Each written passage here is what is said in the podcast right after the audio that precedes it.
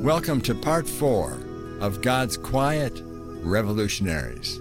Today you will hear amazing stories of people God used to accomplish great things. John Carter saw these words carved over a door of a Baptist church in Calcutta Attempt great things for God, expect great things from God. Pastor Carter now tells us about his adventures with these courageous people. They attempted great things, expected great things, and accomplished great things for Christ and his gospel.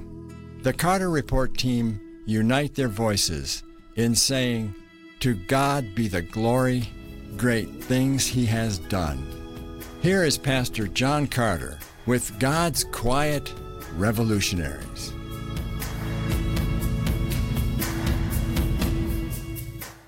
Welcome back, my friend, to part four of God's Quiet Revolutionaries, people who made a tremendous impact for God. And welcome to Wayne also. We're so glad to have you as our audience today. What can you tell us about Maestro Paul Mickelson? Paul Mickelson became our dear, dear friend. He joined the Carter Report team back in 1995. Paul had been Billy Graham's organist for many, many years. He told us some absolutely amazing stories.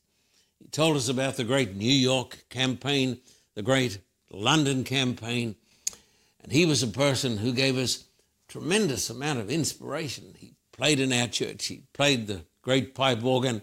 Then he traveled with us on many occasions to Russia and to Ukraine. Just a great person, just a great team member, and just a great person with a great heart for God. We thank God for Paul Mickelson. Many people have touched your life in a powerful way. Who has made it possible for you to communicate the gospel of God's love around the world? We've been blessed to have some great friends. I want you to know that what I'm telling you today, I'm telling you for the glory of God.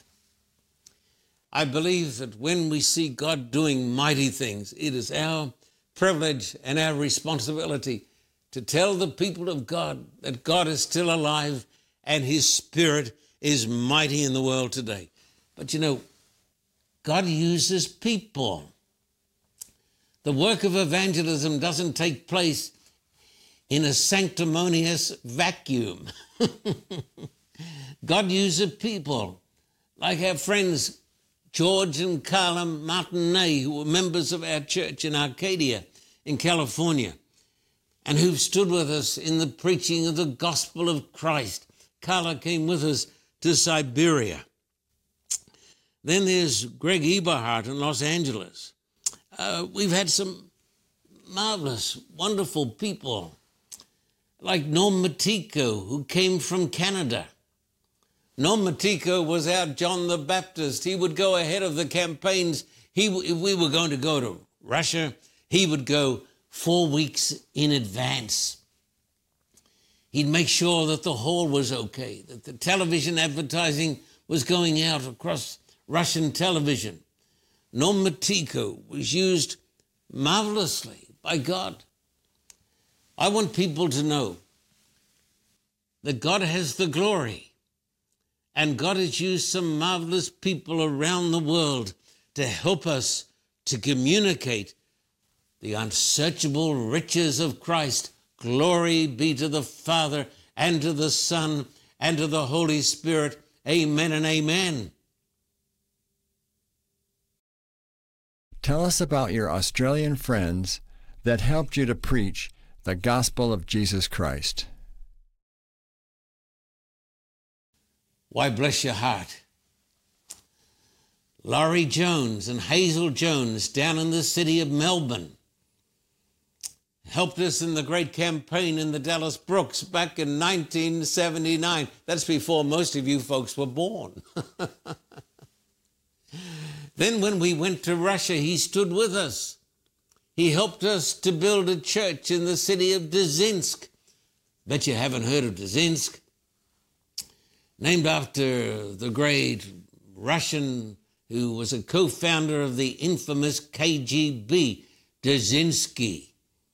We'd been asked to run a campaign. We were running the big campaign in Nizhny Novgorod. People said, Come down to Dzerzhinsk. We went to Dzerzhinsk. We couldn't even get near the place. The crowds were so great.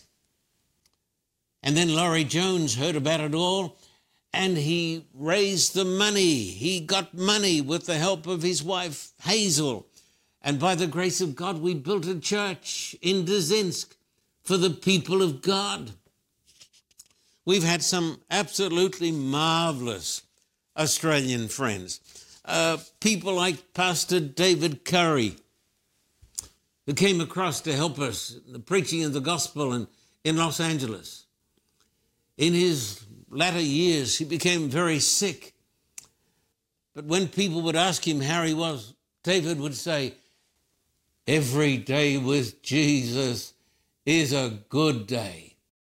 One of the great saints of God, a great evangelist, a great pastor, a great friend, like Desmond Hills. When Desmond Hills walked into the room, he sort of brought some sunshine with him. He, he made every person, the Carter Report, every person in our church in Los Angeles, every person feel that it was going to be a good day. Desmond Hills from Australia used to be one of our church leaders. Then, of course, Pastor Harold Harker, who is still the Carter Report overseas manager, used to be a union conference president came with us to Russia and Ukraine, came with me to Lake Baikal when the snow was six feet thick and was minus 40 degrees. And his wife often came with him, Glenda, because these are people with hearts for God. And as I look back, now, of course, you're not going to believe this. You're going to say, oh, this can't be so because you look so young. Just kidding you. As Beverly and I look back over 60 years of ministry, 60 years of ministry, we have seen the hand of God, and the hand of God has been displayed through the hands of many different individuals. God's heroes, his quiet revolutionaries. Do Australians make contributions to the TV ministry of the Carter Report? Absolutely, absolutely. You better believe it. What I'm going to say now is tremendously important. I want to talk to church leaders. I want to talk to the leaders of the church around the world because I want to tell you something which is tremendously important. Society is becoming more secular with the passing moments. A few years ago, in Australia, about 75% or more, 75% of the people were Christians. They believed in the Bible and they believed in Christ. Not so today. Australian society has become about as secular as you can imagine. And so has society in the United States of America. America is no longer the great bastion of Christianity. And what are we doing to reach the secular mind? This is the question. This is the question. What are we doing to, to reach secular people? besides just talk about it and pray for their souls. Let me tell you a story. The year was 1976. Three young men got together in the country town of Albury in South New South Wales in Australia. Those three young men were Warren Judd, Phil Ward, and a brash young man who was just learning to become an evangelist. His name was John Carter. And they got together with a burden to reach secular people. And together they worked out these television commercials. When these television commercials went on Australian television, they caused a sensation. They brought out a tremendous crowd in Melbourne to the Dallas Brooks. They filled the Sydney Opera House just for the opening session six times over. Tremendous crowds because the ads were based on biblical archaeology and Bible prophecy. They were amazing ads. The same ads were used in Russia and Ukraine with phenomenal success. I'm talking to church leaders in America, in Australia. What are we doing to reach the secular people? This is the question. Did you have your own newspaper at the Sydney Opera House? The campaign in the Sydney Opera House was a tremendous success. I loved the Sydney Opera House. We had a tremendous conference president. His name was Robert Parr. He had a heart for God and he cared for people. He was not an armchair administrator theologian.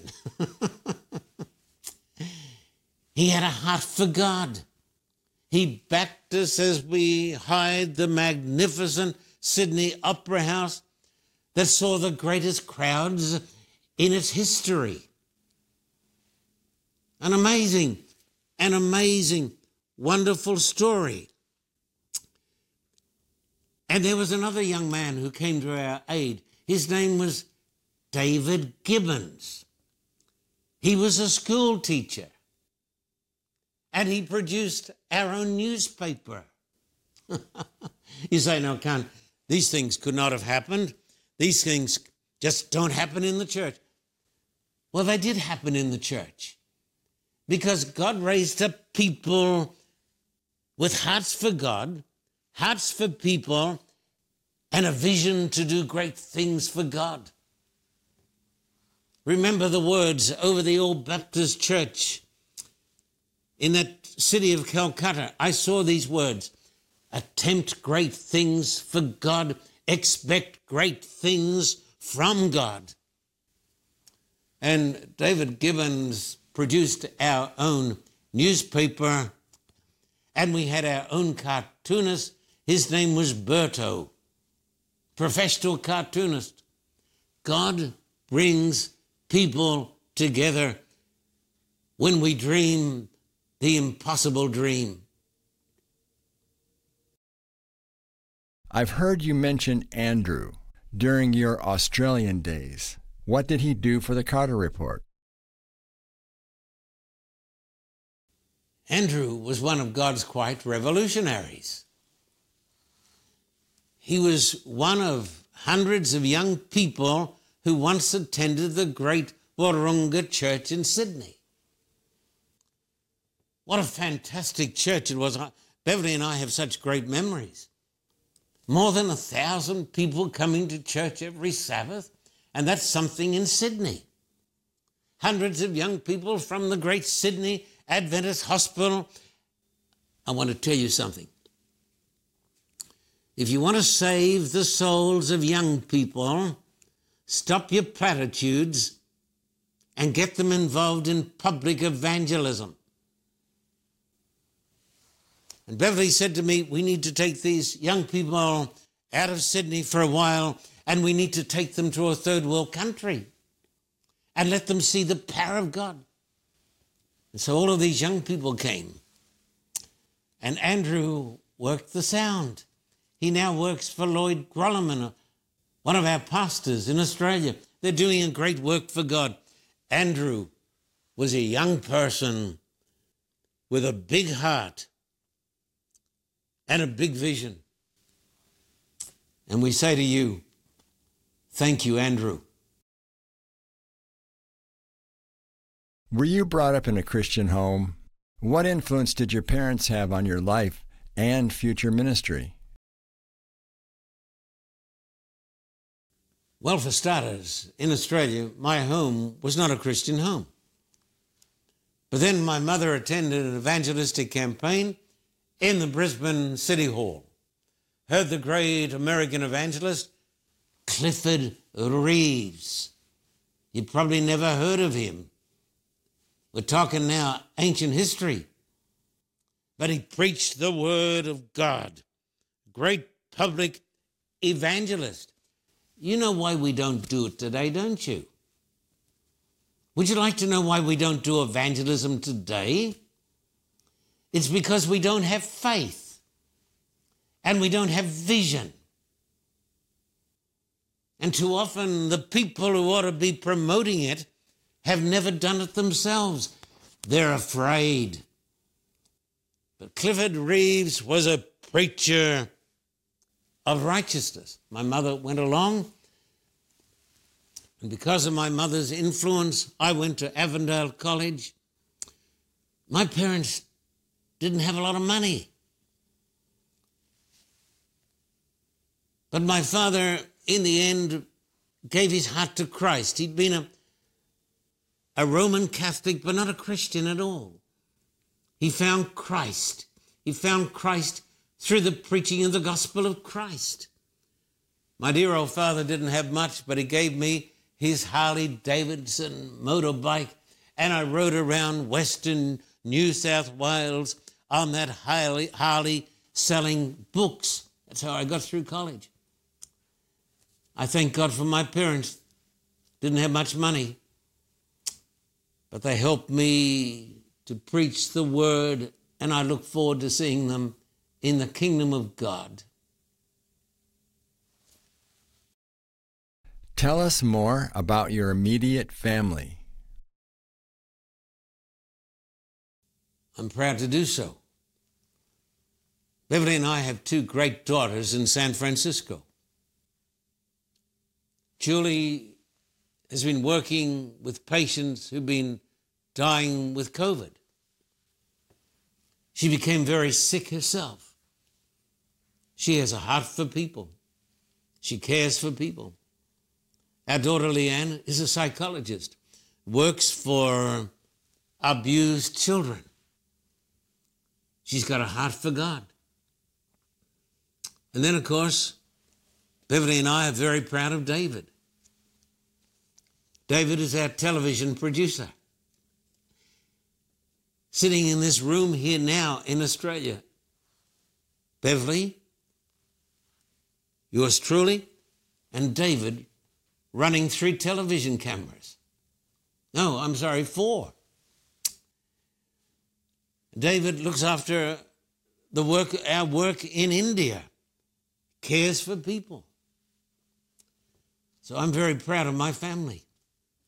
And I'm proud of you because you're my family too. I'm proud of my family right around this world. I'm proud of my friends in Australia, in the United States of America. I thank God for my friends in El Salvador, Pastor Pacheco. I thank God for our supporters in Canada and Great Britain, New Zealand. So many marvelous people. So I'm sort of overwhelmed today with gratitude for what God has done. Words are not enough. we have seen the power of God, not because of our virtue, our talent, or our goodness, but because of the sheer mercy and the grace of God. And remember this, my friend the will of God will never take you where the grace of God cannot keep you. The will of God took us into some very difficult, dangerous places. But the grace of God kept us. The grace of God will keep you also. And so I bring you back to that little Baptist church in the teeming city of Calcutta. It was my first trip overseas so many years ago. But I remember it as though it were yesterday, 1971. I stepped off the teeming streets of Calcutta, went into this little Baptist church where Adoniram Judson had been baptized. And I saw the words written up over the door. They became seared in my memory. Attempt great things for God expect great things from God. I say this to you, my friend. Believe in God. Believe in the God who believes in you. Believe in the power of God. Believe in the words of Scripture. Step out of unbelief. Step out of the, the shadows. Start to walk in the sunshine. Believe in Christ. Believe in God. Believe that the greatest days for the church are still to come. One day, the church, my friend, the church of the living God is going to wake up out of its sleep and the church is going to burst forth and preach the gospel as they did back in the days of Pentecost. It's coming, my friend. Nothing can stop the tide of the grace of God from coming in. And so, all of my friends, all of my heroes, all of God's secret and peaceful revolutionaries, I say thank you. And I say, to God be the glory. Great things He has done in the name of Jesus Christ our Lord. Amen.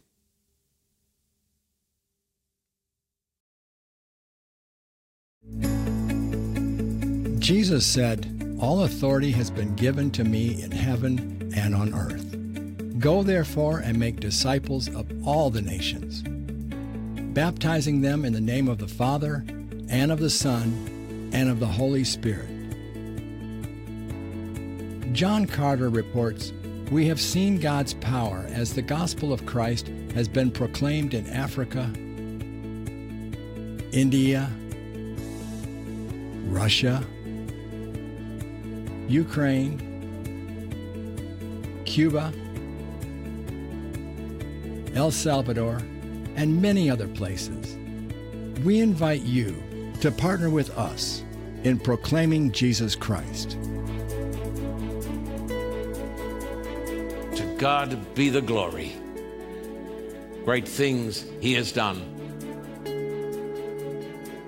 Write today to the Carter Report, P.O. Box 1900, Thousand Oaks, California 91358. That's the Carter Report, P.O. Box 1900, Thousand Oaks, California 91358. In Australia, write to The Carter Report, P.O. Box 861, Terrigal, New South Wales 2260. That's The Carter Report, P.O. Box 861, Terrigal, New South Wales 2260. Thank you for your generous support. We look forward to hearing from you soon. May God richly bless you.